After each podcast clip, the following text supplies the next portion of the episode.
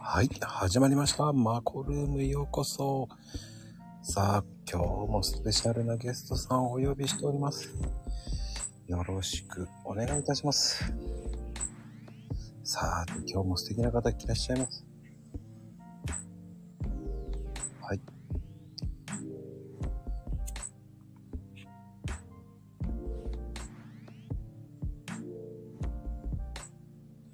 お呼びしております。いらっしゃいませ。はい。はい。お呼びいたしております。よろしくお願いします。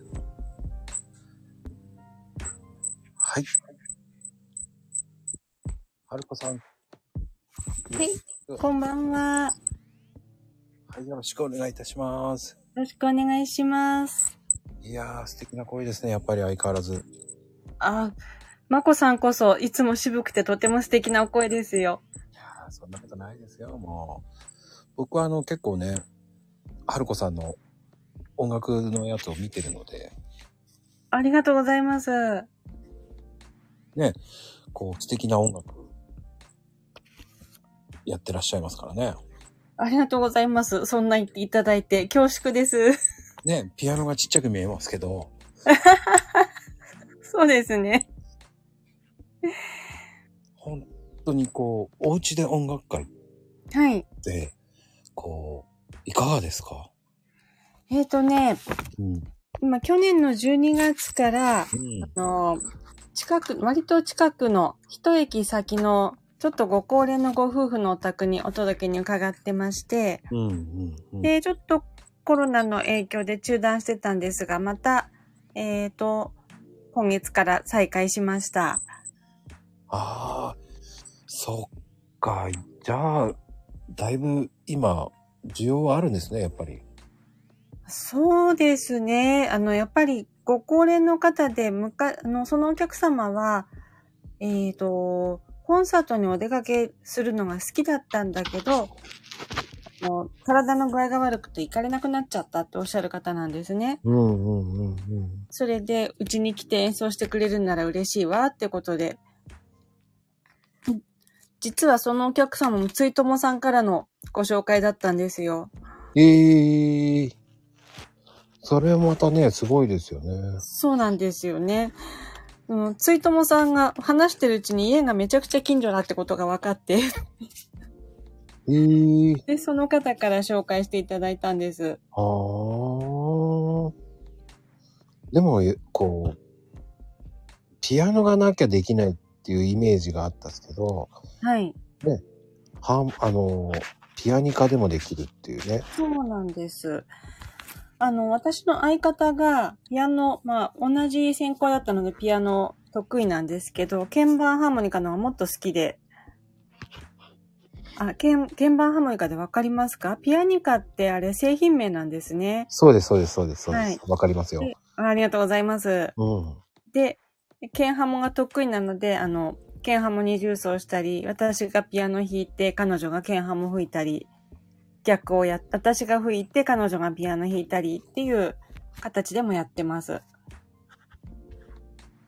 いや、あの、ね、あの、なんつったらいいんだろう、ピアニカっていうと、うんうん、こう、すごくみんな知ってるけど、鍵盤ハーモニカっていうと分かんないっていう方もいますもんね。はい、そうですよね、確かに。あまりにもピアニカが覚えやすい名前ですしね。あれがもう普及しすぎですよね。そうなんですよね。いい、いい意味でですよ。悪い意味でもありますよね。はい。で、私が使ってるのメーカーがピアニカと違うんで、名前も鍵盤ハーモニカって呼んでるんですけど、あの、ちょっと大人向けなんですよね。。そうそうそうはい。あの、鍵盤が若干ちょっと大きいですよね。長いっていうか。あ、そうそう。鍵盤の数長いんですよ。うん私の37件で、えっ、ー、と、子供の頃学校で使ったの確か32件なんですよね。あ、そうなんですか。そうなんですよ。鍵盤ちょっと少ないんです。そこまで知らなかった。はい。で、私の相方が使ってんのはさらに大きくて44件ある ので、もうピアノに近い。そうなんピアノのちょうど半分なんですもうよ。半分ですもんね。はい。いいなぁで、さらに、あの、ボディが金属なので、鳴りがいいんですよね。で、重いですよね、あれ。そうですね、重いです。ちょっとあの、37件でも手で支えてるのは結構大変なんですよね。やっぱりなぁはい。軽そうになので見えるんですけど、重いよな、あれ絶対。結構重いんですよ。うんそれで、えっ、と、私が使ってるのも、大人向けの3代目の機種になるらしいんですよね。そんなに似てるんですか、歴史は。で、その、はい。で、その3代目の機種からストラップをつける、あの、出っ張りがついてるんですよ。うんうんうん。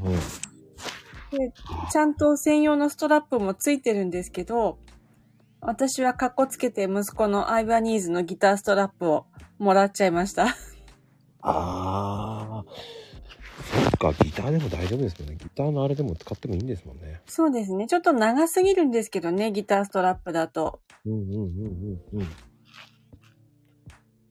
でも、僕は全然いいと思いますけどね。そうですね。ギターストラップ可愛いのが結構いろいろあるんですよね、今は。女の子向けのとか。うーん。まあでも、ただまあちょっと穴のサイズとかで私がギターストラップつけてると外れやすいなとは思いますね。ああ、そうなんですか、あれ。はい。で、相方は可愛くない剣ハモストラップに、あの、畳のヘリ巻きつけて可愛いの作っちゃいました。おお。ことは、この間、時野さんが言ってた畳のヘリ、あの、ヘリとかああいうの、需要ありますよね、あれ。そうですよね。この前、畳のヘリのなんか、手芸の話されてたんで、 あ、畳のヘリ使う方いるんだなと思いました。 うーん。ね、あれは、あの、すごくいいですよね。やっぱ丈夫ですよね。うん。まあ、相方さんは、あれですよね、中学校の先生やってた方。あ、そうです。まあ、今はやってないんですけどね。でも、ね、はるかさんもそうですよね。あ、そうなんですよ。もう昔々ですけど。ええ昔々って言わないんじゃないですか、そう いう。ねえ、コーラスの、コーラスも教えてたわけですもんね。そうですね。あの、教員、中学校の先生時代に合唱部の顧問やって、うん。そこでなんか女性合唱を教えるの楽しくなっちゃったんですよね。へえ。でもあれって、指導するの大変なんじゃないんですかうんとね、部活の指導はそう、時間的には大変ですけどう、ん。あの、でも、私が合唱部を教えるのって、教科の免許も音楽だし、うん。その分野だから、他の部活の人に比べれば全然楽な方だと思いますよ。そうなんですか。うん、例えば、社会科とか国語の免許を持ってて、うん。自分がやったこともないバドミントン部をまた渡されるとかあ、だったら結構大変だと思うんですよね。そんなことあるんですかありますもん。普通にあります。へえ。経験もない部活持たされるとか。今わかんないですけど、私が勤めてた時代、普通にありました。ええじゃあ先生としては大変ですね。そうですね。で、逆に、社会の先生で吹奏楽部を教えたくて先生になった人いたんですけど、うんうん。あの、でもこの方、うーん、部活吹奏楽部の顧問になったのはいいんだけど、社会の授業どうするのかしらと思いましたね。あ、でも笑っちゃいけないな。笑い事かどうかちょっと。でも や部活のし、ねえ、まあな、僕もね、僕も畑違いの仕事やってるから、そうなんですかもう畑違いの仕事ボーンってやりましたからね、なんか。そうなんですな、そうなんですね。僕、僕はね、だから、ちょっと宝石とか売った後にちょっといろんなことやりながら、はい。あれと思って、こうね、いろんなことやってたんですけど、はい。まあ、ある日突然、ね、結婚するから、まあ、真面目にやんなきゃな、と思って、はい。あ、パティシエだと思ってパティシエになったんですよね。そうなんですか。そんな、まあ、パティシエだってわけじゃないけど、たまたまその、ね、知り合いがパティシエやってて、そこのお店、はいちょっと何これって、面白そうじゃんっつって、ヒューヒューヒューってやったら、うまいねできんじゃねえって言ってえー、すごい器用。そうそう、そんで、人が足らないから、入入ってほしいとこあんだよって言って、紹介ではい。行ったらちょっととんでもない、すごい有名なケーキ屋さんで、はい。うん。そしたら地獄のように働く、馬車馬のように働く。いや、いや、パティシエってや、やってみててできちゃうもんですかすごいんですね。すごい器用。ああ、でもね、なんとかやりましたよ、だから。すごい。まあ、なんとかなるんだと思って。誰でもなんとかなるとはとても思いません。 いや、でもその代わし一人練習しましたよ。そうなんですか。もうし、もうめんどくさいけど、バーって言って練習しましたよ。うーん。えー、すごいかっこいい。え ねえ、かっこいいイメージ全然泥臭いですねもう やった、いや、あの、本当に努力しないと報われない。うーん。で、華やかな感じして、うん。ちっとも華やかじゃないですし。そうなんですね。 はい。でも、ハマっていきましたね。面白いと思って。うーん。えなんか、なんか作っていくのって絶対面白いですよね。うーん、そうですね。それが逆にダイレクトにお客さんに聞こえてたので、はい。で、わー、綺麗とか聞こえるじゃないですか。うんうん。で、やっぱりホールとか忙しくなったら、売り場もするので、はい。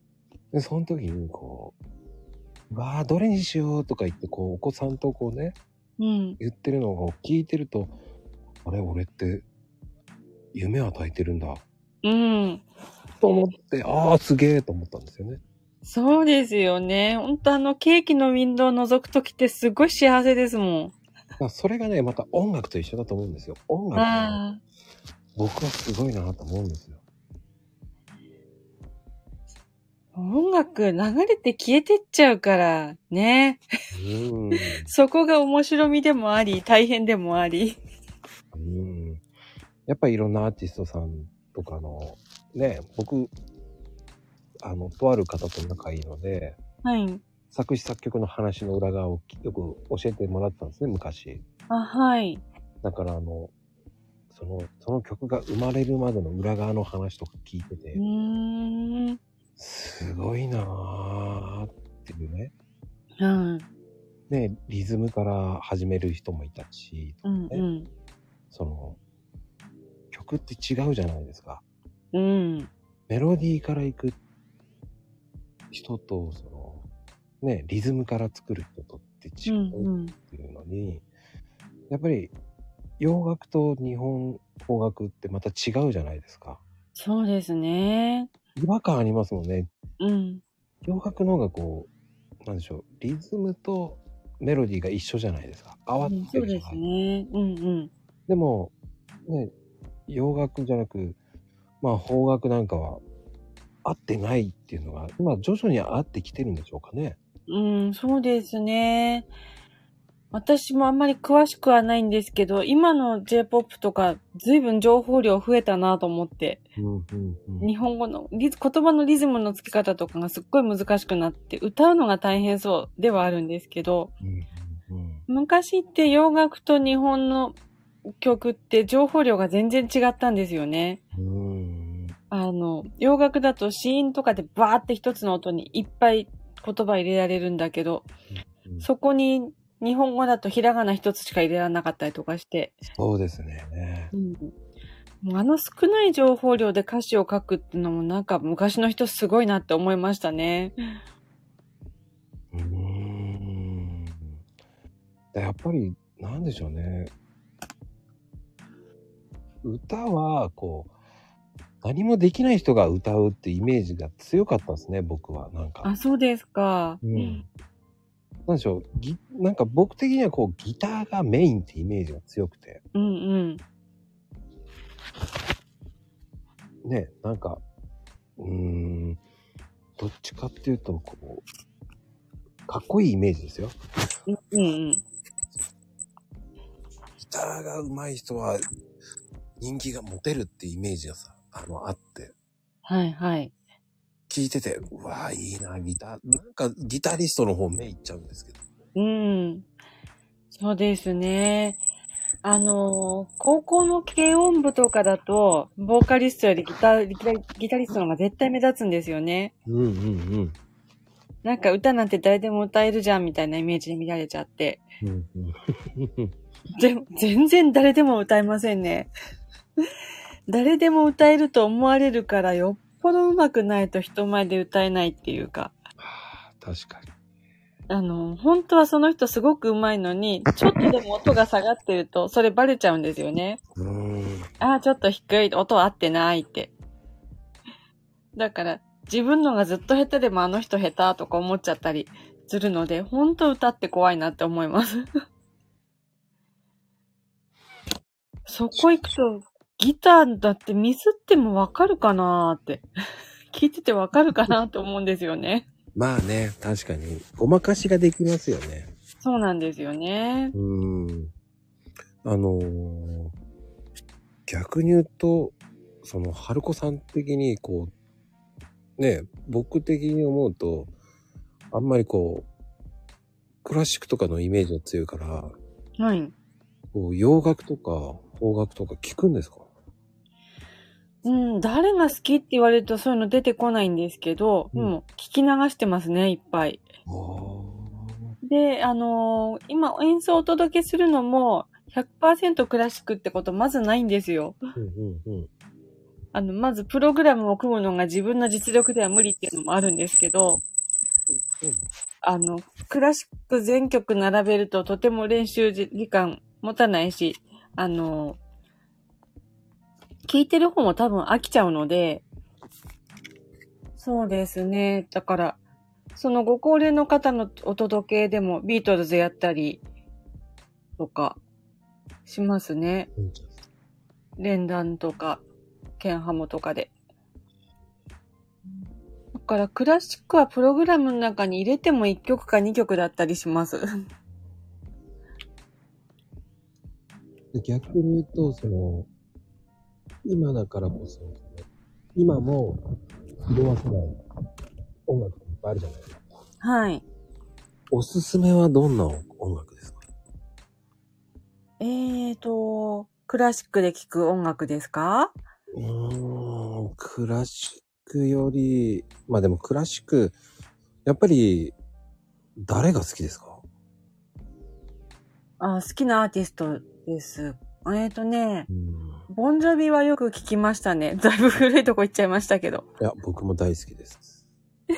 未だにいいんですよね。いや、色褪せないんですよ。そうなんですよね。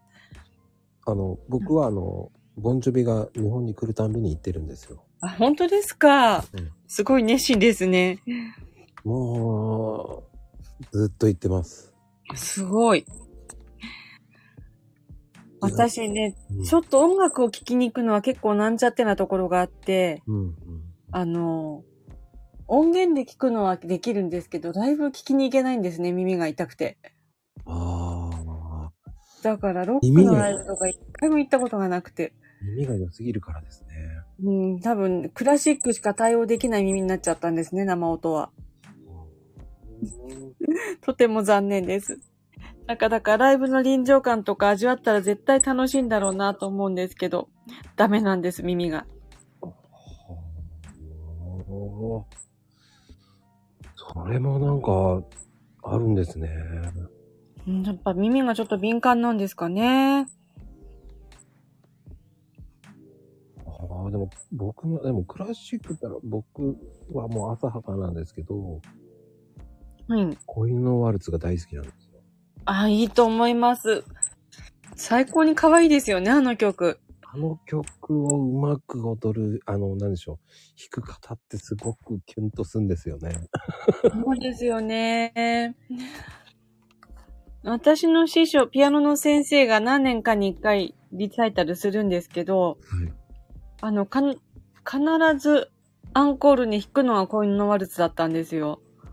おで、あの、もっと難しい対局とかバリバリ弾いた後にアンコールでさらっと弾くんですけど、あれ難しいんですよね。難しいんですよ。で、あの、ピアノ、ピアノ習って、あの、ショパンが弾けるようになりましたっていう子供、子犬のワルツ結構なスピードで弾くじゃないですか。うん。コロコロコロコロコロコロコロって。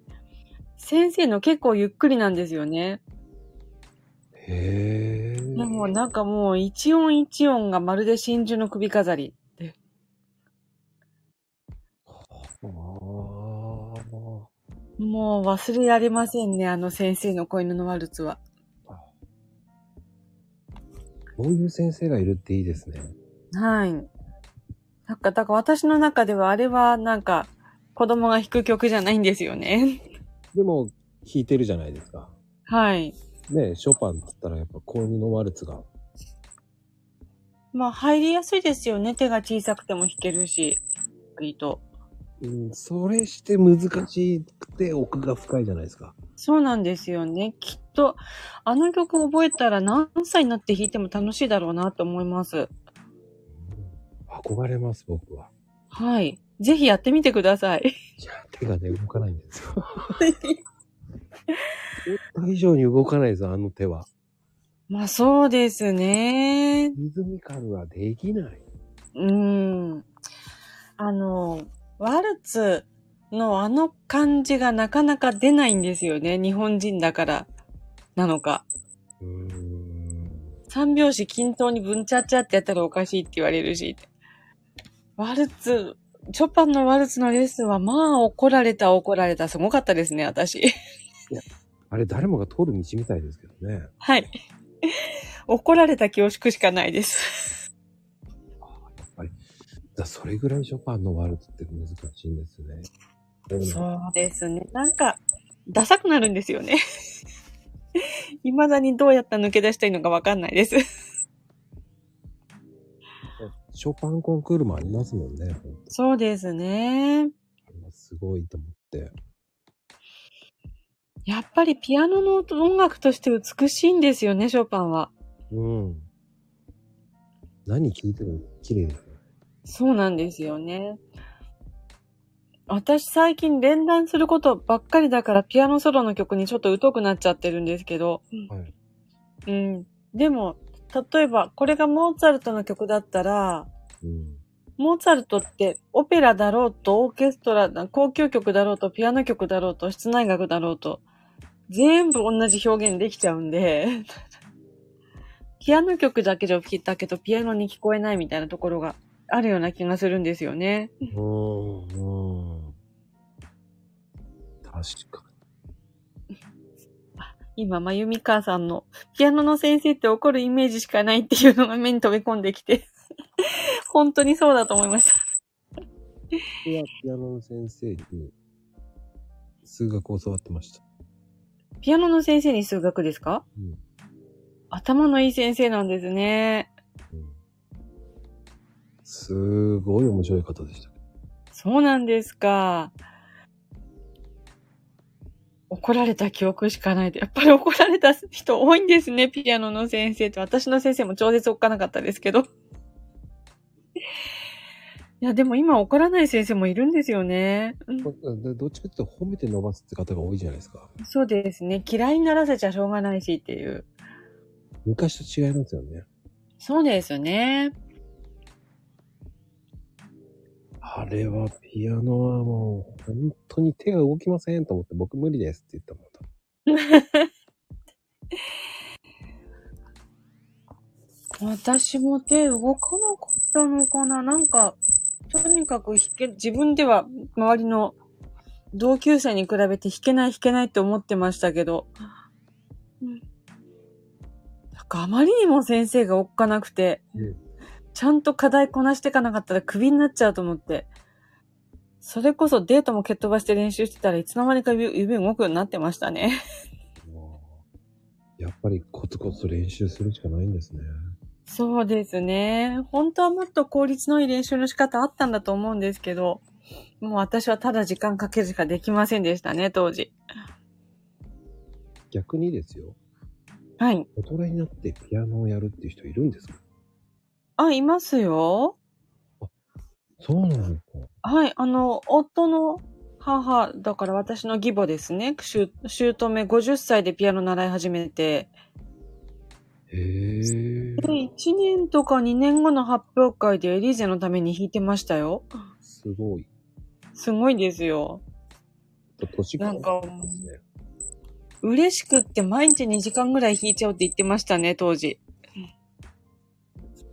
そうなんだ。はい。でもまあなんか、若い時にちょっとあの足踏みオルガン触ったことはあるって言ってましたけど、ああ。それこそピアノなんて習えるのは贅沢だの時代の人だったので、うんうん。習えるようになったのがすっごい嬉しかったんだそうです。ああ。でも、あれってピアノってやっぱ高いじゃないですか。そうですね。ピアノの先生、特にあの、お子さんが習うときはピアノ買って、ちゃんと電子ピアノじゃなくてピアノ買いなさいっておっしゃる先生多いですし、レベル上がってくると、アップライトピアノとグランドピアノはげ別の楽器よって言い出して、 グランドピアノ買いなさいって言われるんですよね。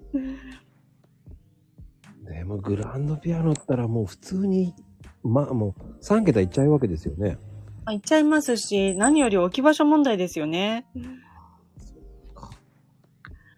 私も実家のグランドピアノは持ってこれませんでしたから、今アップライトです。箱型の。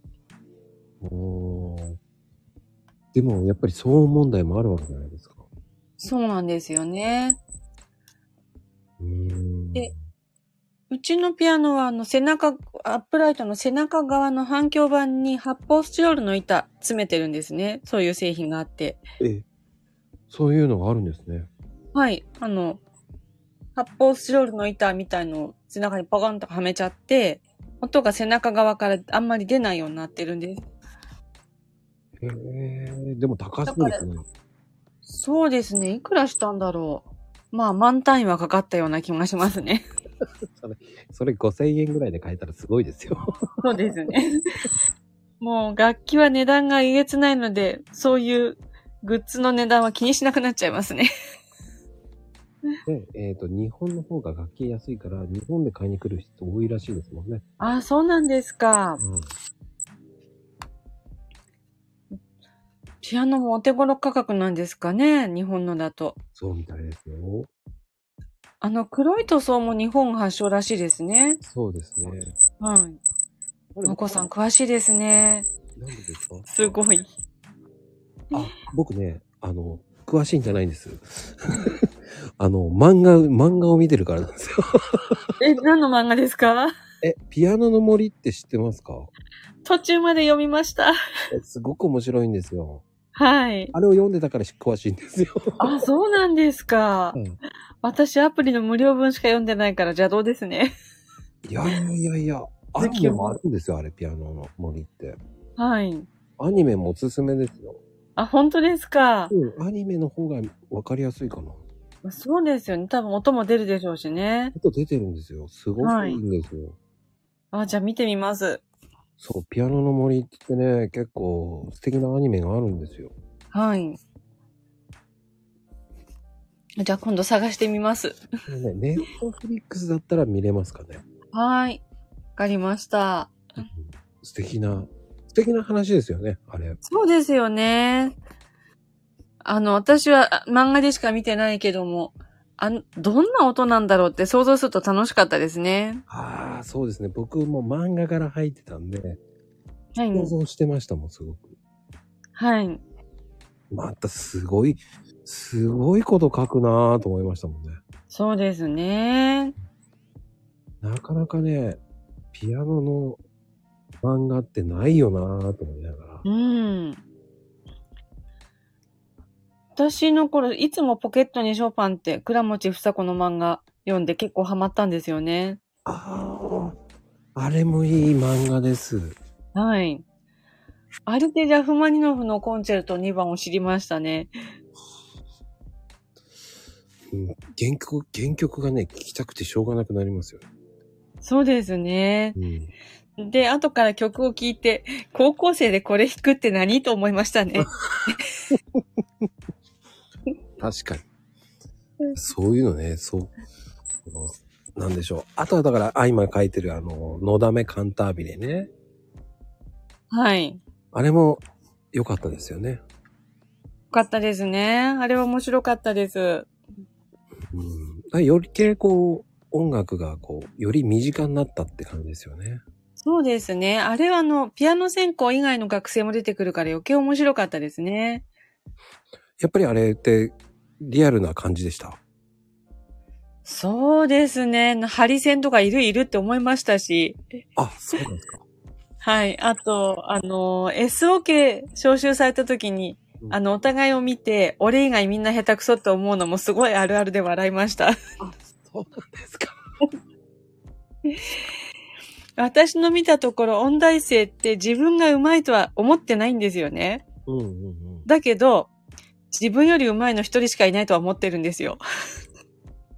そうなんですか。ずうずうしいですよね。いやずうずうしいじゃなく、あ、でもそういう気持ちがないとやっぱりやれないんだなと思ったね。うん、なんかそうなんですよね。いや、私なんかまだまだ全然って言いながら。一人を除いてみんな自分より下手だと思ってるっていう。へえ。でもそれはやっぱり音楽の裏側ですよね、本当に。そうですね。なんだかんだみんな自分の演奏が好きなんですよね、だから。でも、それがあるから、ああいう風にいい奏でられるんじゃないですか。まあそうですね。だって僕思いますもん、いつも聞いてて、そういうの。あの、ねえ、高島さん、はい。高島ちさ子、ちさ子さんうん、コンサート何回か行ったことあるんですけど、はい。すごいなと思いますもん。はい。うんあの、口ではあんな辛口だけど、うん。もうやっぱりエンターテイナーですよね、本当に。だかそうですね。らそれを見て余計、あクラシックもすごいなーっていう風に感じてしまうんですよね。うん。そうですね。な確かに。かクラシックの難しさで面白さであるんですよね、やっぱり。うん、で、バイオリンってまたまた、ほんと、また違うし、うん。で、またピアノとまた違うじゃないですか。違いますね。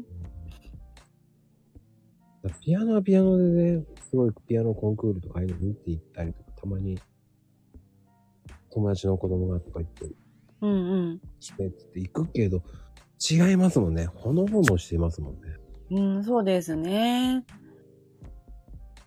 バイオリンやる人ってもっとちっちゃいうちから始めるから、なんかピアノの人よりもっとがっちりやってそうな感じがしますね。いやーでも僕ピアノもそうだと思いますけどね。そうですね。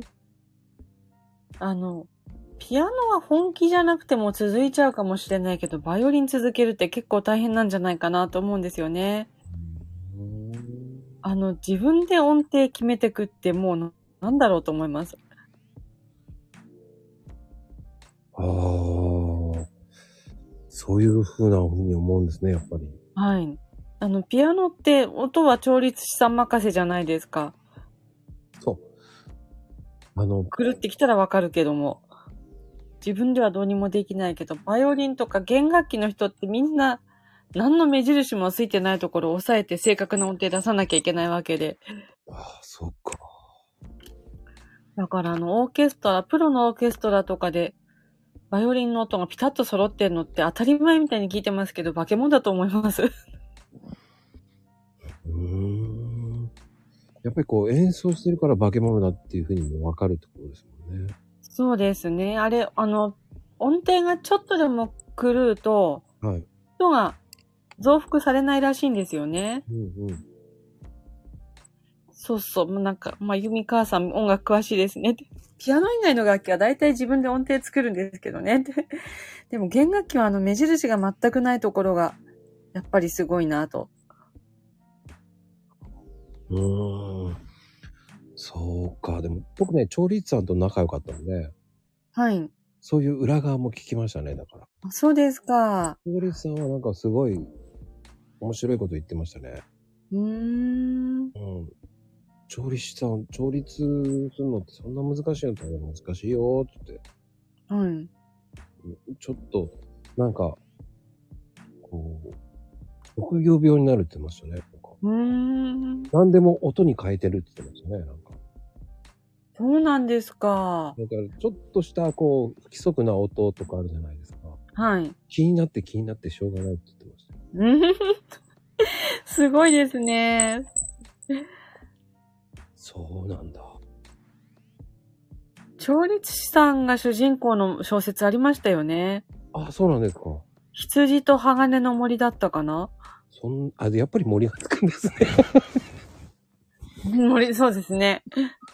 羊ってのがあの、ピアノのハンマーのフェルトのところ、あれが羊毛で、うん。鋼ってのが弦ですね。うんうんうんうん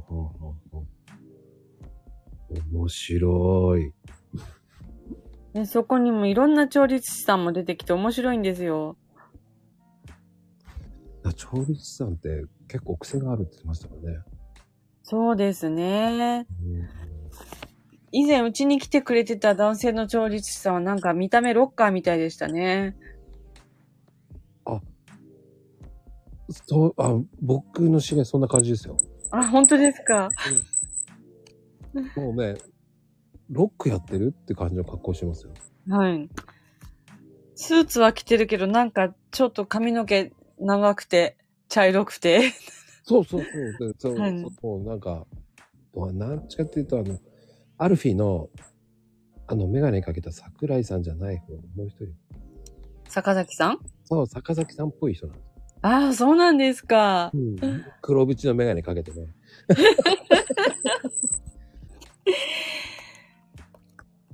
もう調理師さんの中には、あの、自分プレイヤーになれない、なれないけどピアノとは関わっていたいみたいな人も結構いますからね。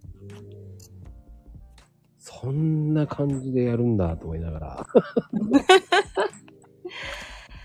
そんな仕事あるのって言ったら、うんまあまああるよとかなんか言って軽く言うんですよね。でもなんかね、ちょっとしたおしゃれですよ、その方。そうですか。うんネクタイもおしゃれだもんなうーん。やっぱりこう、音楽家っぽいですね、見た目。はい。でもなんかこう、ちょっと、ちょっとしたリズムが悪いと、それリズム悪いねってうん。え えー、と思いながら。あの、うーん。信号の音とかああいうのとね、なんか、ちょっと壊れかけてるのとか、そういうの気になるとか言ってました。そうなんですか。えー、気になんねえと。うーん、すごいこだわり。やっぱり生活の中に音楽がいっぱいなんですね。うん、多分調律してるからだよって言ってました。うん。職業病だよって言ってましたけどね。そうですね。で、調律師さんも多分好きなピアノの音とか、音の作り方とかあるんでしょうからね。なんか詳しいこと言ってましたけど何言ってるか全然わかんなかった。 僕の次元にはついていけないよっつって言っておきましたけど。いいんだよ、聞いてりゃいいんだよ、お前は。って言われてあそうなんだ、と。 次元違いすぎる、と思いながら。そうですね。うんまあでも、春子さんは、こう、いろんなことやってらっしゃるからすごいと思うんですけども。いろんなこと、どんな色、どんなでしょうね。いろんなことすぎますね。いや、でも、その、いろんなことをやってるっていうか、こう逆に言うと近く見えるんですよね。あ、そうですか。うん。遠い存在じゃないようなイメージですよね。あ、それは嬉しいです。逆に言うと、こう、ね、こう、お話とかこうしながら、こう、演奏をやるとか、はい。そういうのがまた素敵だなーっていう。うん。ありがとうございます。そうなんですよね。近くで聞いていただいて特別なもんだと思わないでほしいっていうのは思ってるので。うん。うん。うん。だそれがこう、身近に感じるっていうのが、はい。もう、春子さんのいいところだと思うんですよね。あ、ありがとうございます。そう、相方とも話してるんですよね。なんか、やってみたいって思われる音楽やりたいねって。うんうんうんうん。なんか、楽しそうに見えた、楽しそうに見えて、自分もやってみたいなっていう。うん、楽しそうに見えるからいいんですよね、多分。そうですね。まあ、やってる本人たちが楽しんでますしね。 確かに。それはすごくわかります。あ、本当ですか嬉しいです。だってなかなか、こう、なんだろうね、聞きに行くっていうと構えちゃうじゃないですか。はい。でも来てもらうっていうと、より身近に感じられるような感じがするんですよね。そうですね。なんうかん自分がイメージするのは家の中で家族が弾いてるみたいな感じなんですよね。うんうんうんうんうん。そこがまた僕はなんかいいんじゃないかなっていう。あありがとうございます。嬉しいです。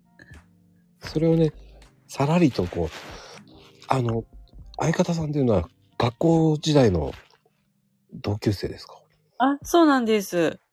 いや、そうで、。学籍番号隣だったんです。ええじゃあまたその縁でずっと繋がってるって感じですかね。いや、一回切れてるんですよ。えあのそうなんですか。学生時代はお互い相当尖ってましたので、一目置きつつあまり話はしないっていう。ええそうだったんですか。はい。得意分野も同じ専攻なのに全然得意なことが違ったし。ああ。でも、でむえで、うん。就職したけど、あの、就職先も全然地元が違うから、全然違う場所で先生してたし。ほうで、それが結婚して子育て始まったらなぜか同じ、け同じ市内に住んじゃったんですね。偶然。ええそれもまたすごいですね。そうですね。で、さらにその再会の仕方っていうのがすごくて、うん。あの、彼女の相方の娘ちゃんの先生のリサイタルっていうのがあって、はい。で、私その聞きに行ったんですよ。で、相相方絶対来てるよなとは思ったんですけど、うん。でも結局会えなくて、で、その会場を休憩時間に見ていたら、ちっちゃい相方、あの、大トトロがいたらここトトロみたいな、そっくりな女の子が目の前を歩いてたんですね。はいはいはい。はい。で、あ、絶対この子娘だと思って、後ろついてったら、その先にいたんです、相方が。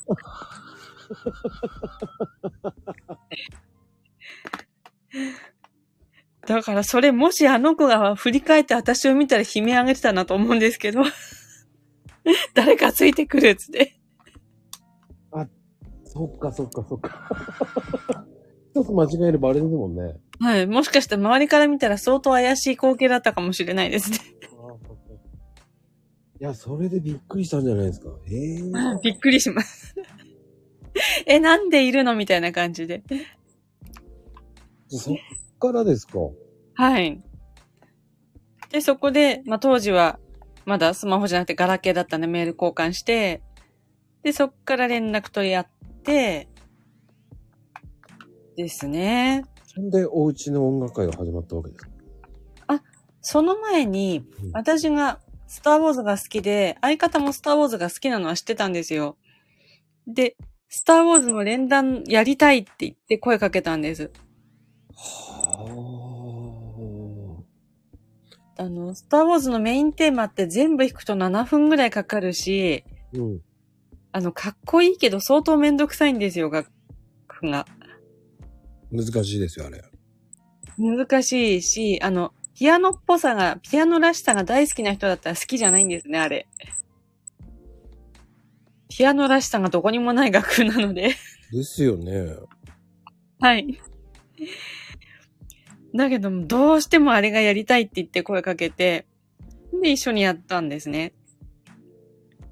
ねで、それは私が、あの、子供が通ってる小学校のボランティアコンサートで披露したんです、一緒に。ほー。まああの、なんか皆さん、スター・ウォーズにすごい反応してますね。いや、だってあの、スター・ウォーズって言ったら、もう45年ぐらい前ですからね。そうですね。そんななるのか。あ、めまいが。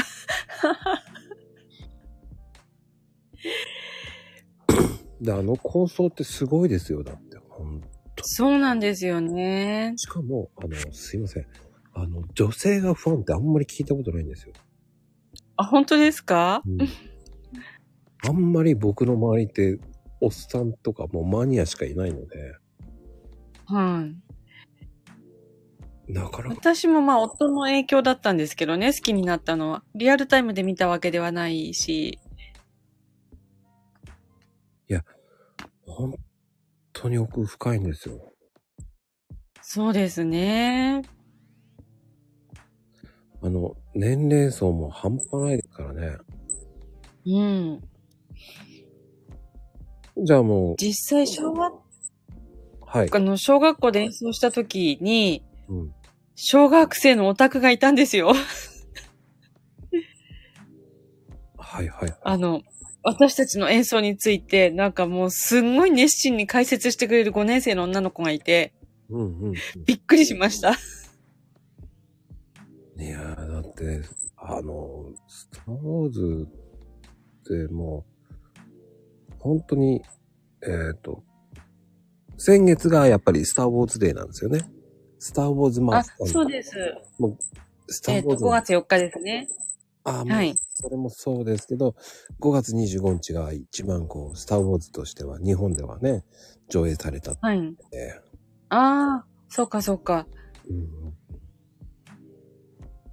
まああの、5月はね、まあ、いまあ、それは勝手に作ったような感じですからね。まああれも最後の終わりのね、フォースと共にあらんことっていうから、そこをね、はい。かけた語呂合わせですからね、完璧に。公そう式ですね。公式ではないですよね、あれね、確か。はい。うん。でもなんか、5月4日ってアメリカでもやってるって誰か言ってたんですけど。あ、ああ、そうですよ。あれが5月4日はそうですよ。よ。そのアメリカから始まあ、っそたう。そっかそっか。はい。どちらかというとね。はい。そっからこう、ファンとしては、その、そっからこう、火吹いていったんですけはい。ど。5月4日はツイッターでもね、フォースと共にあらんことをっていう公開イベントやってましたからね。そうでした か。え、知らなかったんです か私、その、あの、その日に、スターウォーズのオンラインコンサートしてたんですよ。あー、だからもう全然それどころじゃなかった。そっか。いや、実はね、ツイッター上でも盛り上がってたんですよ。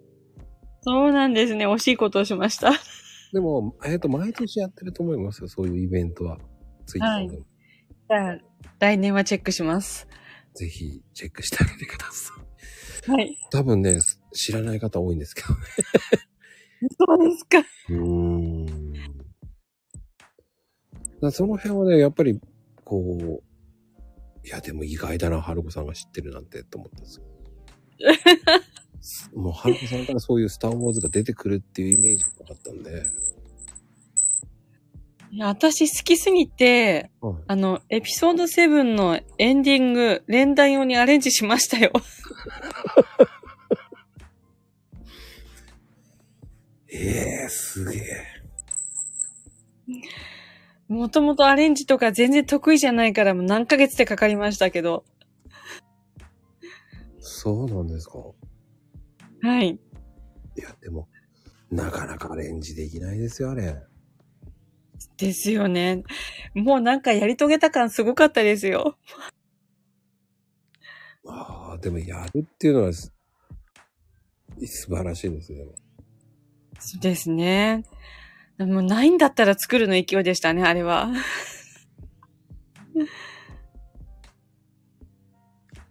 いや、それができるっていうのはすごいですよ、だから。うん、そうですね。できてよかったです。 もうなんかそれは演奏するたんびに、私も嬉しいけど、相方もすんごい喜んでくれるんで、ほんと楽しいですね。うんうんうん。でも、お二人とも好きっていうのはすごいですよね。そうですね。前に別の大学時代の友達誘って、スターウォーズ弾こうよって言ったらもう、ザザッといじって、誰が弾くんだよ、こんなもんって言いましたからね。 ええそうなんですか。とにかくボリュームが半端ないので、こんなめんどくさいのやだとか言って。ほー。そうなんですかね。やっぱりめんどくさいの、やっぱめんど、あの、やっぱめんどくさいのかなめんどくさいっていうか、ほんとあの、さっきも言いましたけど、ピアノ、ピアノらしさが全然ないので、 うん、うん、そう。オーケストラの音程ばっかりだから、弾きづら、弾き、聞き映えしないのに弾きづらいっていうのはあるんですよね。うん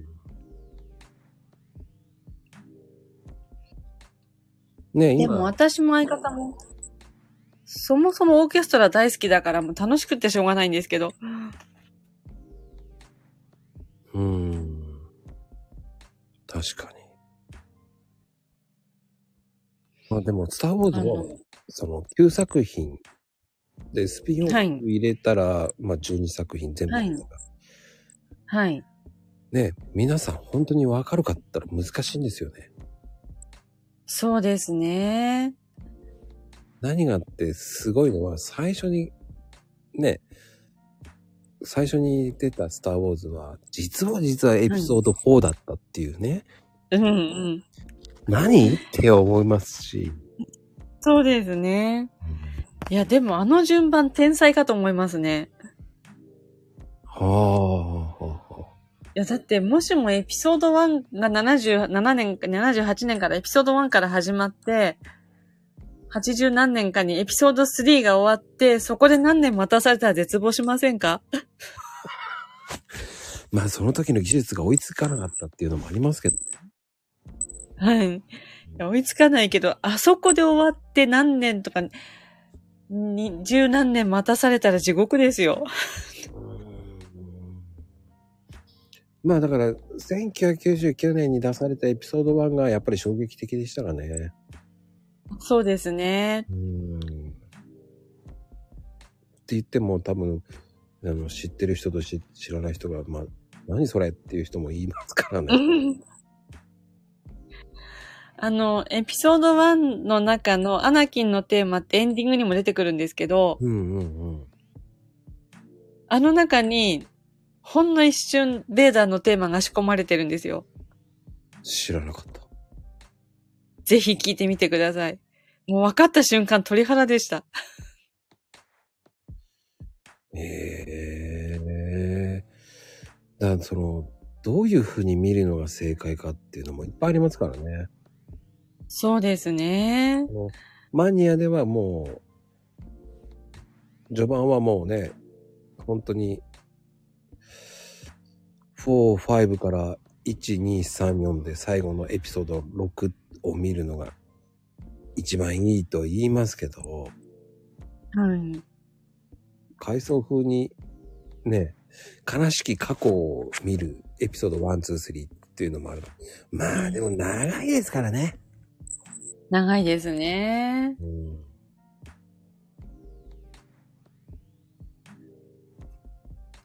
だその、そうそう、あの、エピソード2のエンディングのあの、アクロス・ザ・スターズをケンハモとピアノでやったんですよ。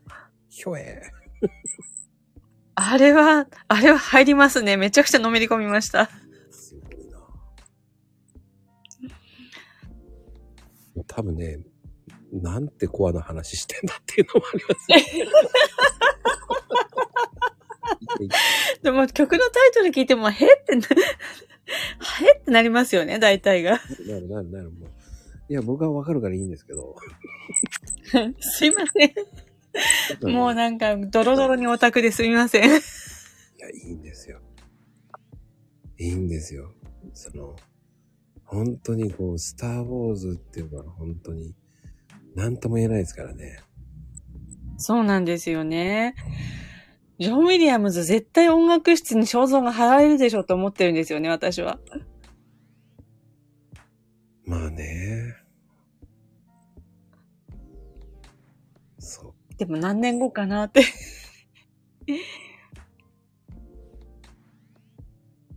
う。うん。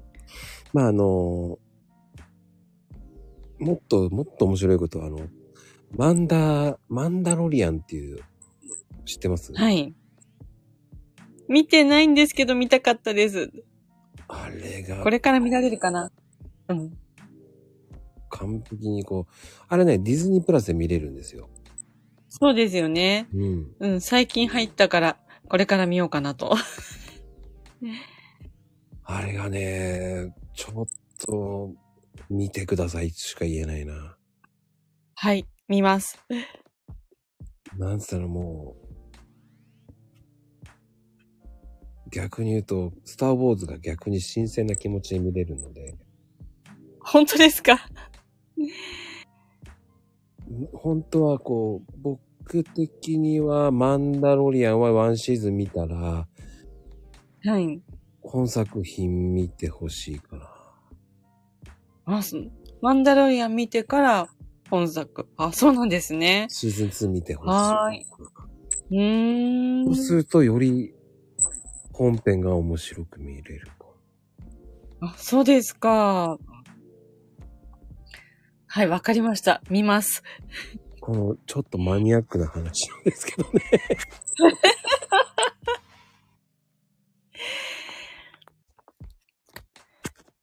本当に面白いです。はい、わかりました。見ます。うちの息子は、あれなんだっけ、クローンウォーズをご利用ししてくるんですよ。あ、わかる。アニ メの。あれも面白いですねあ。れは絶対に全部見なきゃダメって。うん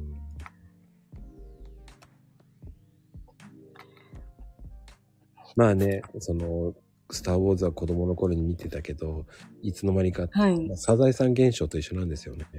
いつの間にかサザエさんこうしてたっていうのと一緒ですよね。ああ、うん。そうですねア。ニメありますよね。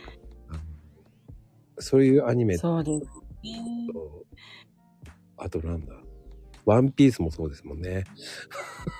ああ、こしてますね。そう。って考えると面白いですね。 そうですね。うん。いやー、面白い。ああ、もうね、そういう話してたら、こう、宮子さん的には、おすすめな曲っていうのも、ああ、クラシックのおすすめ。じゃあちょっとおすすめの曲。今書き、今聞くと刺激的すぎるのかな、あれは。何ですかシベリウスのフィンランディアって曲なんですけど、はい。あの、ロシア占領下のフィンランドで、なんか、独立運動的な意味で演奏されてる曲なのかな。うんうんうん。あれ聞いてると、うん。これをフィンランド国民が聞いてるとこにロシアのマリさんがいたら逮捕したくなるだろうなっていうような。へえ。下手な演説よりよっぽど過激じゃんこれって思うような曲なんですよ。ほー。なんかすごいかっこいいんですよね。なん前半、曲の冒頭で自分たち、俺たちは抑圧されてるって感じがすごくして、うんうんうん。で、そっからなんか、立ち上がるぞっていう勇ましい感じがして、ほーで、散々勇ましく暴れ回った挙句に、フィンランド民謡みたいな、それとも女の曲みたいな静かに、か、立ち上がるぞっていう勇ましい感じがして、あれうんダメだったな。はい。なんか自分の声が聞こえたんですけど、 うん、大丈夫です。なんだろう。はい。入って大丈夫ですか大丈夫ですよ。ちょっとハウリングしたから一回落としました。みやこさん。ありがとうございます。あ、みやこさん、こんばんは。わあ、はるこさん。お久しぶりです。お久しぶりです。だいぶご無沙汰してました。そう間に合ったんですね。間に合った、よかった、と思って。よありがとうございます。かった。じゃあって言って。じゃあなのね。はーい。いやー、でもね、面白かった。今ね、だから、はるこさんと仲いいの人と思って、ふって見てあげただけなんですけどね。あ ありがとうございます。いや、でもその曲って気になりますね。はい。かっこいいですよ、本当に。だってその、なんだろう、お祈りっぽいような、フィンランドの自然のような、そこが来るとちょっと涙が出ちゃいますね。へえ。で、それもレンダーフが出てないので、書きたいなぁと思いながらまだ手をつけていないです。うーんあ、さっきーさん、題名のない音楽会をやってますよ、今も。うんやってますね。ただ、はいその、神奈川で放送されてるけど、えー地方では放送されてるかはちょっとわかんないああ、ですね。そうか、そうか、そうですね。あれ、まこさんも神奈川なんですかいや、神奈川ですよ。あら。 実は近かったんですね。僕は、あの、どっちかというと、ちょっと、偏屈なとこですよ。偏屈なところ。 あ、そうですか。大和市っていうとこ。 あ、そうなんですはか。い厚木基地のあるところ。はいはいはい。はい。その辺ですよ。そこでコーヒー屋さん。そうなんです。ね。 14年もやってますよ。そうなんですか。大和市、そんなに、そんなに奥の方じゃないですよね。相鉄うーん。そんな感じですかね。まあ、近く。こんな感じですね。南町田の方ですかね。あ、そうですはか。い。なんか、あつ森で遊んでたとかわけのわかんないこと言ってますけどね。山なんですけど ね。あ、ちじみさん、そうだったんですね。ちじみさんそっちの方なんですか。はるこじゃあ、大和市内のコーヒー屋さんしらみつぶしに行ったら会えるかもしれない。いや、違います。もう、い山田市だとうちが多分一番最初に出てくると思います。あ、そうですか。あ、ちじみさんは4年生まで大和市にいたと。あー、でも多分その頃お会いしてないと思いますよ。僕生まれてないですもん、多 分。もうって言ってくる。しその住ち所じみダメだよさん個人情報。 やり、ダメ、やりすぎ。やりすぎだよね。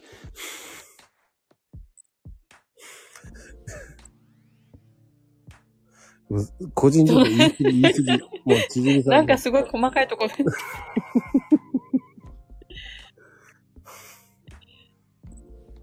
いや、もうなくなっていないとかじゃなくて、個人情報はダメ、ダメ、ダメ。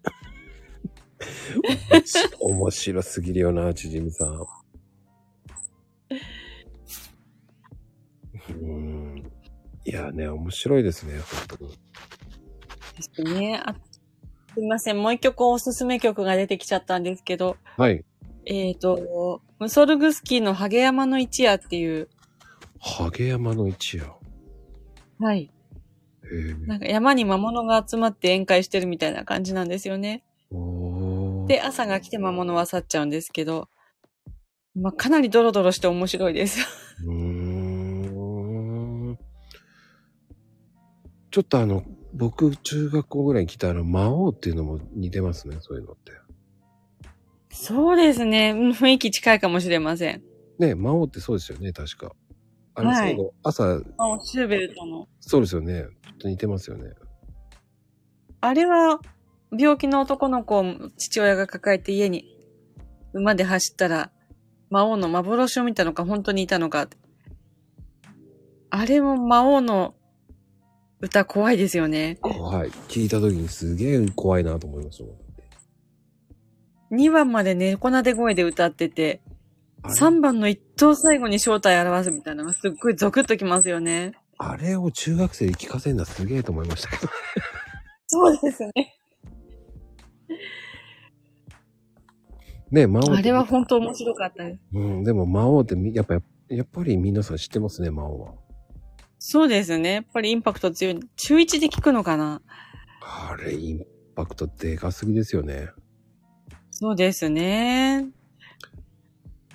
あれ、だって18歳とかで書いたんじゃなかったっけ、シューベルト。そうそうそう、確かそうですよね。ですよね。あれを18歳で書けるセンス、俺無理ないですよ、俺もう。俺多分猫踏んでたぐらいで終わってますよ、多分。なシューベルト31歳で死んじゃってるから、なんかもう人生の濃度がすごい濃いんじゃないかなと。うんめちゃくちゃお急ぎで行ったのかなーって。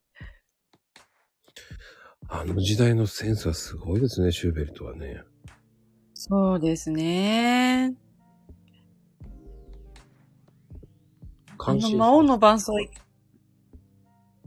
はい。魔王のピアノ難しいんですよ。いや、あれは難しすぎでしょ、どう考えたら。ででででででででででずっと連打しろってんだからもう。そうそう、友藤さん、お父さんお父さんってやつです。それです。そうですよ。本当に、すごい音楽ですよね、あれもね。そうですね。あの、ちじみちゃん。ちょっと品がないですよ、もう。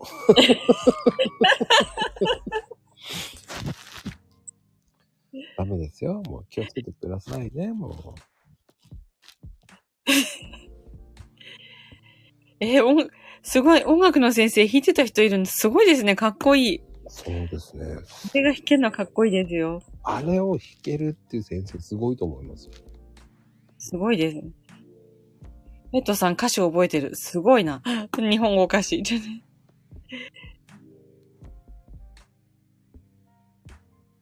本当あれは怖かったですね。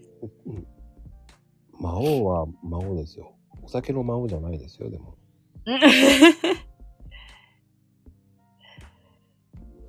私、あれ、生徒に聞かせるときに、学校の教材であったのの他に、うん。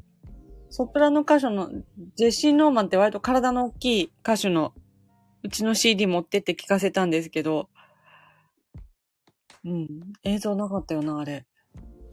それがすっごい怖かったんですよね。あの、絵も怖かったんですよ。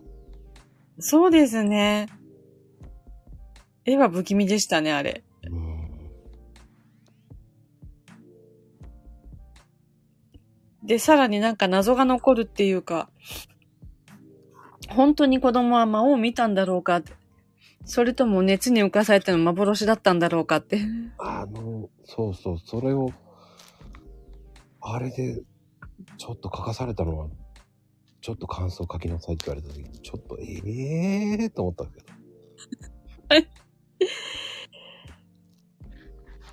音楽に感想書きなさいっての音楽嫌いになりますよね。やらせといて私が言うのもなんだけど。あやっぱやらせてたんですか、やっぱり。うーん、なんか書かせてたような気がしますね。うん、僕もなんか書いてました、だから。うん。だでも、なんでしょうね、音楽の先生ってこう、イメージいいんですよね。美人あ、そうですか。美人で、優しいけど、ちょっとうるさい。そして、こう、なんでしょうね。えー温厚な方が多いですよね。ああ、そうなんですね。私若かったから音高からは、なんか、ほど遠かったかもしれない。そんなこと言わないでください。イメージ壊さないでください。いや、でも、あの、男子生徒にからわ、からかわれて女の子でしたね。 若かったんで。いや、でも、本当に中学の時は本当ごめんなさいって言いとくもありましたよ。本当に感想を書きながら。ああ、もう魔王が怖く感じた。うん。あの、なんだっけな。それで俺先生めっちゃ怒られたもんな、確か。そんなそこうとで書すかかないのとか言われましたけどね。もうちょっとあるでしょう、何かとか言われたんですよ。私、一言書いてあればいいにしましたけどね。迫力があったとか、怖かったとか。うんだろうでも、あの、みんな、もう、ゲバルトって言葉を覚えてましたね。ああ。連れて行くぞ、かな。んその歌うと、歌で、ゲバルトって言葉のとこで、まるっきり表現が変わるから、そこ怖かったっていう。ああ。だからあれの音楽で、その怖く持っていくっていうのも表現的にも考えてみればすごいなっていう考えですよね、やっぱり。そうですね。あれはだからすごい。あそこの、うん。魔王が正体を表す前直前あたりの和音が、伴奏の和音がめちゃくちゃ不気味なんですようね。んうんうんうんうんうんうん。あのだから日、正体を表す前にっていうのがあれがよく今思うとよくできてるなーって。そそれがリアルすぎて怖かったんですよね。そうなんですよね。な なんんかか、来るぞ来るぞ来るぞって感 じ。そうそうしかもあの、お父さんお父さんつって言うじゃないですか。あれがもう耳に入っちゃってしょうがないんですよね。はい。で考えてみたらあれだって一人で全部歌ってんですもんね。お父さんと子供と魔王と。そうそうそうそうそうそう。あれがまたすごいなって。誰を、ああいう風になんか怖がらせるような音楽を作るっていう、今、大人になってもそれがわかる音楽ってなかなかないじゃないですか、だって。そうですね。聞いたことあるけど、名前を言える音楽ってなかなかないですもんね、そういうので。うん。ないですよね。基本的にこだからだって、う、うんうん。あんな古い曲で未だに親しま、親しまれてるって言い方変だけど、覚えられてるってすごいですよね。うん。あとは有名になったら僕知ってたドナドナぐらいですから。あれも悲しいですよね。 悲しい。子牛乗せていっちゃうし、子牛どうなるんだろうって。あれもずるいですよね、ほんとそうですね。でも、ああいう曲をなんか知んないけど、歌わされてたっていうのもありますよね。だから、あの、グリングリンもそうだし、はい。合唱コンクールとかはね、結構その時の、こう、課題曲とかすごく難しかったですね。そうですね。私の頃、ま、教員してた頃って岩川三郎の曲が結構流行っててまだ。親知らず子知らずとか、クルスの島とか。うーん。今はもうあれあんまり歌わないのかな僕、私はちょっと歌詞が今日悲しくて好きじゃなかったんですけどね。はあ、僕なんかはこう、翼をくださいとか、ああ、あとなんだっけ。いや、翼をくださいしか覚えてないな。さっきーさん第一三章、あ、やりましたね。でもよくやるモルダウの流れとか。あ、モルダウン。第一魔王じゃないし、ちじみさん。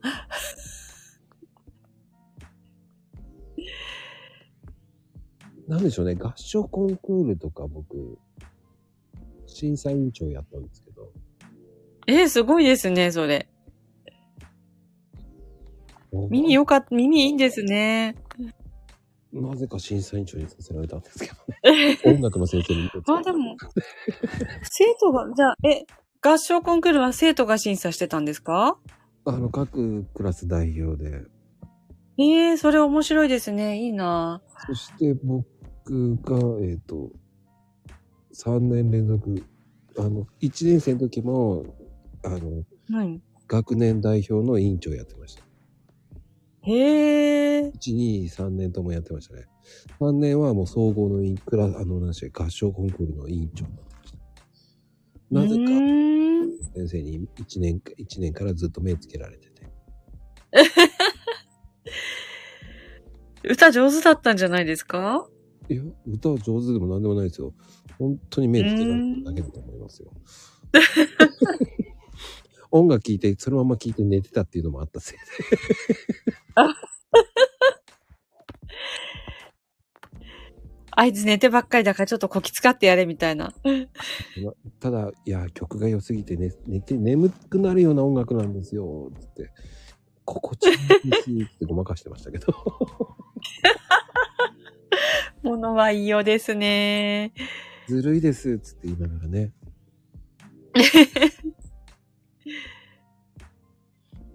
やっぱりこうち、じみちゃんが無茶ぶりしてる。お無理ですよ。無理です。歌いません。騒音公害になります。うんまあでも、そのそういうふうに、こう、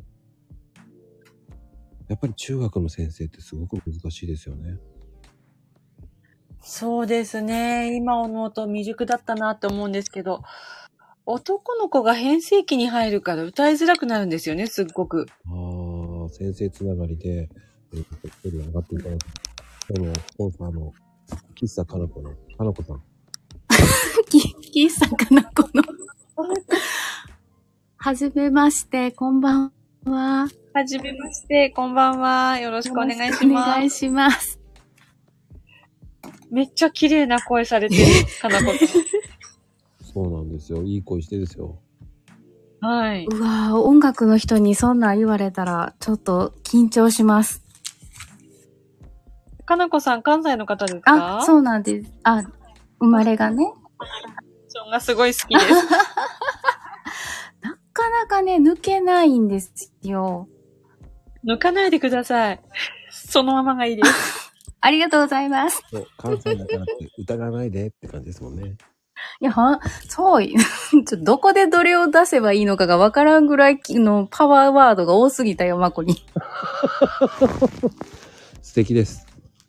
ありがとうございます。うんだでも、あの、はるこさんもそうなんですけど、かなこちゃんもね、あの、先生だったんですよね。そうなんですね。そうなんですよ。でも、え、中学ですか高校ですかえっ、と、メイン、えっ、とね、どっちも勤めてたけど、メインは中学校です。あ、そうなんですか。え、教科社は会でした。かっこいい。いやいや、 音楽の先生の 女方性がの社会の先生ってめっちゃかっこいいですよ。あんまいないですもんね、だって。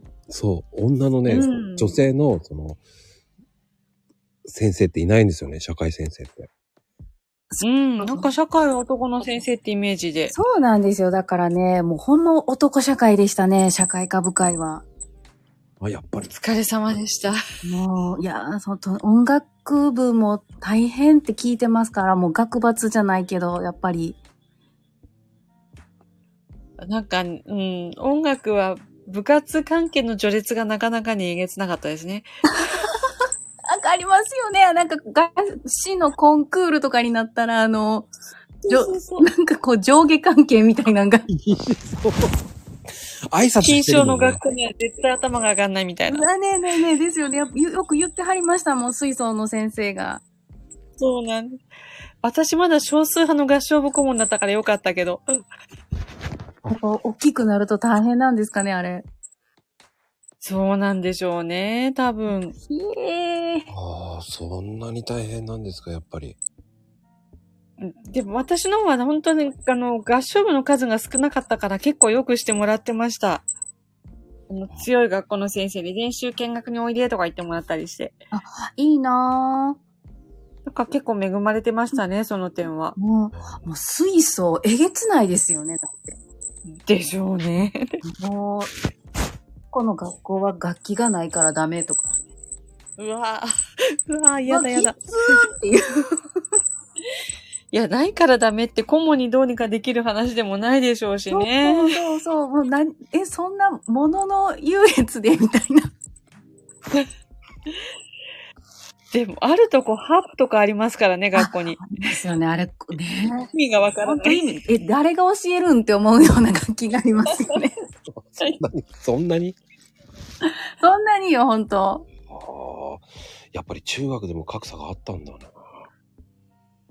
ですうんね。やっぱ、吹奏楽強いと買ってもらえるんでしょうね、楽器。あ、ありますよね。だって予算の付け方が文化部でもダントツですもんね。うん。いや、だってもう、楽器一台の値段がとかが。で本って自分持ちしないけど、70万とか、学校でも50万ぐらいするのかな、本の1本。ええあ高ち、高うん、多分それぐらいしたと思いますね。だから本当楽器買うときってすごい大変でしたよね。そうですね。だったら自分持ちしないやつって、ほえっ、と、オーボエとかファゴットとかコントラバスうとん、か、そうそう。大きい系は特チューに。バ。そうそう。大きい系、高い系は買う、学校で買うから大変ですよね、もう値段が。もう、値段ねえ。 そこ買うから弱小の文化部削られる削られる。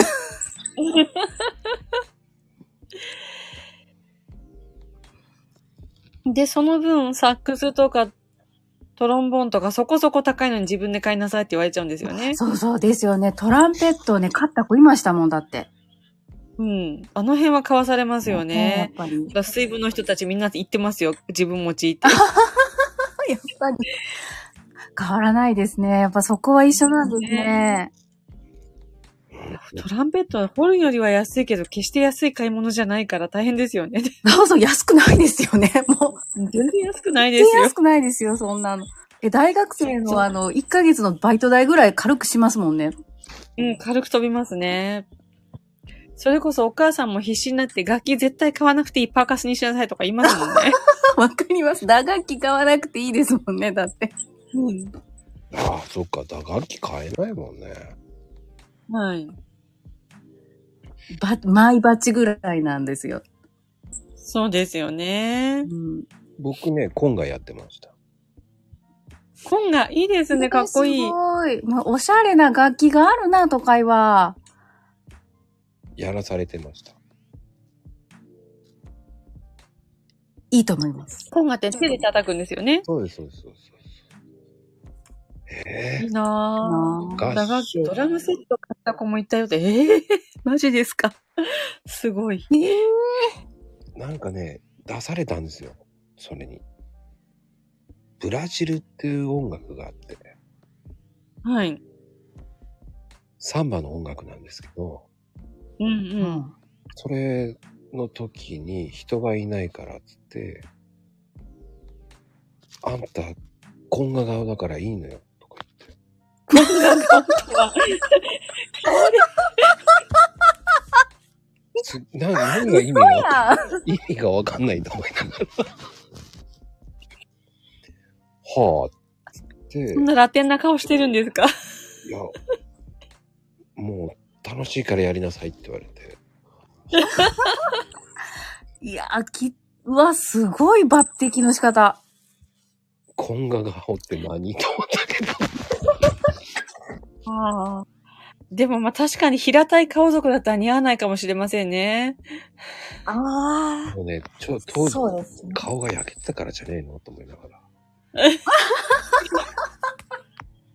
ブラジルやっっぽいぱりラテンな顔なんですね。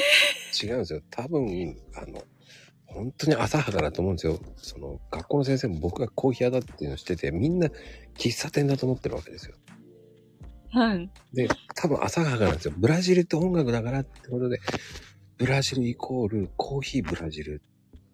ああ、なるほどね。多分強引につけたんだと思うんですよ。だから、飛んだとばっちり。そうそうそう。だから、こんが顔じゃねえだろうと思いながら、そっちの方無理やり持ってったような感じですね。もう、似合うからとか言われて、全然意味がわからなくなったから。不思議です、だから。うんまあでも、学校の先生って面白いですよね。だから、こうやって聞くと。ね、春子さんにしかり、こう、かなこちゃんにしかり。まあ今日来てない、スペシャルな面白い先生来てないんですあっちには負ける、あっちには負ける。けど、も うぶっ飛んでる先生もいるわけですよ。そうなんですね。いるんですよ。これ知ってるじゃないですか春子さん。春子さん来た時、どのぶっ飛んでるえっ、とね、なおちゃんっていう人がいるんですよ。はい。あの人はぶっ飛んでますよね、かなこちゃん、本当に。ぶっ飛んでる、ぶっ飛んでますよ。なんか、小学校の人ってこんなんなんて思うぐらい。小学校の先生はすごいですよね。すごいですよね。あの、うん。中学校とはまた違う、こう、ぶっ飛び方をしてますよね。はい。もう、あのテンション、あのテンションで一日仕事できるのが信じられない。あ、わかります。 ごわかります。授業ないときは、ちょっと自分の仕事したいですもん、だって。 だって空き時間ってものがないからもう、朝8時から4時くらいまであのテンションでしょって思うとすごいですよ ね。 そうですよね。すごいですよね。もう無理無理無理。だからぶっ飛んでんだね、やっぱりね。それじゃなかった。多分そう。そう。アーカイブでね、あの、近しく言うと、えっ、と、八百屋のたけしさんっていう、出た、第2弾で出た時の回が、えーそうですね。ぶっ飛んでましたね、本当に。そうなんですね。うん昨日もぶっ飛んでましたけど、昨日も来てたんですよ。だいたい1日おきに来られる方なんですよ。へえ。やっぱ先生って面白いですよね、キャラクターがあって。そうですね。うん。うん、大丈夫、かなこちゃんも。ん十分キャラクター濃いですか濃いかな いや、社会科ってだけで、濃くなる。ああ。あの、男社会、社会科部会ってすごい男社会で、その中でも、あの、クリーンかクリーンじゃないかに分かるのね。そのクリーンがうんで、くそう、そうそう、クリーンなのは、あの、経済学とかを専攻してた先生たちで、ほうほうほううん。で、考古学とか歴史学を専攻してた人たちは、あの、クリーンじゃないの。ちょっとドロッそうなんですか。で、私、思いっきりドロッとしてるクリーンじゃない方だから、なんかもうね、飲み会とかね、誘われていくと、もう、すごい過去、あの、あの、話してくれない。クリーンじゃないから話してくれなくて困るっていう。あ、じゃあ濃い話、そのクリーンじゃないというのは一体。あの、部会自体が、あの、ディープな話になるんですよ。その、ああ。この、はいはいこの事件の考察はどうだみたいな授業の話からすごくあの、深掘りしていって、そのう観ん。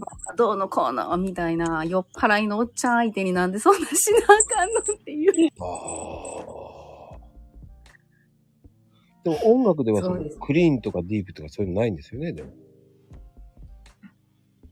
音楽をどうかなちょっと私、水分の人たちのことはよくわからないんですけど、あ、そっか、水分って言うんだ。水分の人たちのことはわかんないんですけど、合唱の方は結構楽しかったですよ。で、あの、合唱部の子も本当に美味しくて、部活の指導を覚えたら授業の指導ができちゃうっていう、ああの、歌い方なので、でも、お歌の練習の仕方とか発声の仕方とか教わって練習見においでって声かけてもらってで合唱部が育つとそれがクラスにその生徒がいるからクラス合唱も良くなっちゃうっていうのであ合あ。唱部顧問相当美味しかったですねああでも、いいなあそれいいな、なんだ。いや、なんか自分の、あの、専門の部活を持てるってやっぱりいいなあって思う。そうなんですよねそううん音楽教師はその点がだいぶ幸せなんですよかなこちゃんはね何を見てた のえ、私は、そうね、美術部とテニ ス部。違うの見てるね。そうそう、だから違う。で違うものそうそうそう、だから畑違いのもの、いきなり、こう、転勤とかのたんびに変わるのよ。うーんあだかそう、だから、ね、そのたんびに、あの、ゼロからスタートして、っていう。大変もう、テニス部の時が一番大変でした。あ。そりゃ違うよね。う日ん焼。けするし大変そうそうそう、それにあの、顧問、えっとね、審判講習とかもやっぱり必要だから、あ、そっか。うんそうそう、公式戦になったらもう大人がね、審判するから、その、講習に行って免許は取らなくてもよかったけど、まあそんなね、受講証みたいなのが必要で、もう、日焼けも、大変先生によっても、うんそれが大変です違うよね。はあ、うん。これは先生の裏側を聞けましたね、今日は。いや、さすが、今日のスポンサーさんでした、本当に。いや、役割果たせました本当に。ありがとうございました、かなこさん。よかったです。ありがとうでした。おおやすみなさい。ございます お落ちれる落ちれるおやすみなさいね、面白いですよ、本当に。本当面白いですね。でも先生によってやっぱり違うっていうのはね、やっぱりびっくりですわ。そうですね。そういう時って中学の時なんかは、こう、専門分野とかそ先生に聞かないじゃないですか。はい。で、先生も言わないですよね。専門分野じゃないなんていう。そうですよね。できて当然のような感じで言うじゃないですか。うん。まあ勝手に俺専門分野だと思ってましたからね。あの私の勤務先も野球部の顧問の先生は体育の先生でしたけど、自分の専門空手なんだよなぁとか言って、野球わかんねえよとか言いながらやってましたね、野球部。やっぱりそうなんですね。はい。で、陸上部の顧問も体育の先生で、で、その人は陸上専門だったんですよ。うんうんうん。で、管理職が、陸上部はあんなに成果出してるのに体育教師なのに野球部はなんだって言うわけですよ。うん。いやいやいや、それは酷でしょうって。 あの人陸上専門で陸上部持ってんだしと思 って。